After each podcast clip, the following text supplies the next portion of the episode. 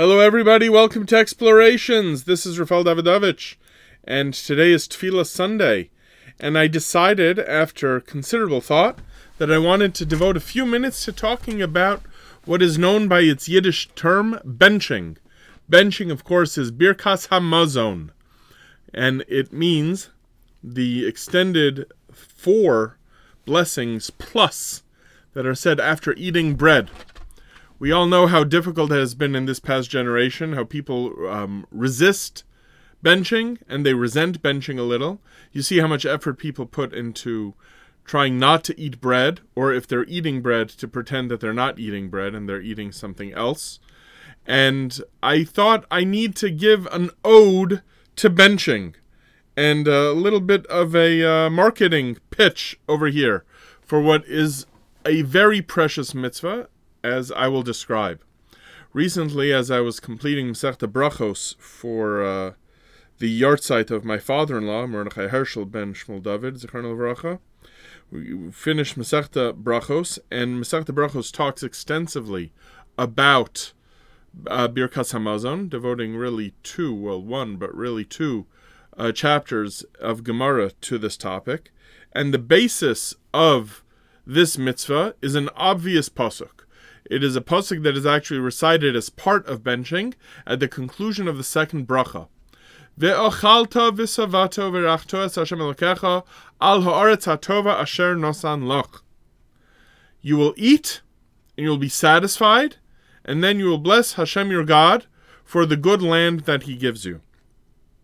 The, this pasuk is explained and explicated fully in the Gemara to be the source for the three brachos that are said as part of the essential uh, benching. The first bracha is thanking Hashem that He feeds the universe. Hazon es hakol. He feeds all humans. He feeds all animals. This is a world of feeding where parts of creation are nourished by other parts of creation. And that first bracha that ends with the words Hazon es hakol explain the idea of being satiated and eating and being fed in the broadest, most universal terms possible. And they come from the pasuk that says Ve'achalta v'savata you will eat and you will be satisfied. But what I wanted to share with you today, and I think this will probably take more than one mini shiur to explain this idea, is that if you take a look at that pasuk in the Parshas Eikev, you'll see that this is not sufficient. Hashem is not content with us simply thanking Hashem for the food that we eat. Because if you take a look at that passage where that pasuk comes from, you'll see that it's not about eating at all. It's about the special status that Eretz Yisrael has. Moshe Rabbeinu was telling the Jews that the land that they're about to enter is a wonderful land, a land that has plenty to eat from, and that they will have plenty to eat from the produce of that land, and when they eat the produce of that land, they will then thank Hashem for that wonderful land. So this then takes us to the next two brachos. Al haaretz, you will thank Hashem not just for food, you will thank Him for Eretz Yisrael. So that every time we bench, we are connecting ourselves not just to the gratitude we need to have for having eaten, it's the gratitude that Hashem has given us a land that should sustain us. So that even when we're eating food that grows in all the other countries of the world, we still remember, because of this pasuk, that Hashem wants us to eat the produce of Eretz Yisrael. And not just Eretz Yisrael as guests, but Eretz Yisrael as a kingdom. That's why we say Al Haaretz Hatova Asher Nosan Loch.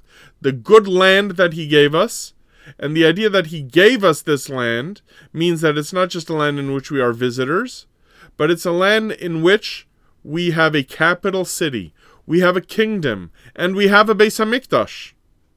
And then the fourth bracha, Hatova Hametiv, tells us that even when the Jewish people are in exile, and even when we are not totally uh, in our land the way that Sefer Dvarim intends us to be, Yet, even in times of difficulty, in Gullus, after, God forbid, the massacres that were experienced, such as the massacre of the city of Beitar, after the Bar Kokhba revolt was put down, yet Hashem still remembered us in little ways.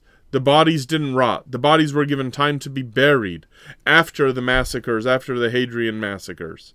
So that even in Gullus, the rabbis, when they composed that fourth bracha, made a point of reminding the Jewish people that even when we're not there, as we should be, we are still connected. So the next time you have difficulty and you're wondering if you should bother to go to the trouble of washing and then afterwards benching, and benching is so long and it's so much longer than your regular bracha achrona, you can remember these facts that benching is not just thanking Hashem for food, it's thanking Hashem for establishing this kesher, this connection between Klal Yisrael and Eretz Yisrael. I want to wish all of you a wonderful day.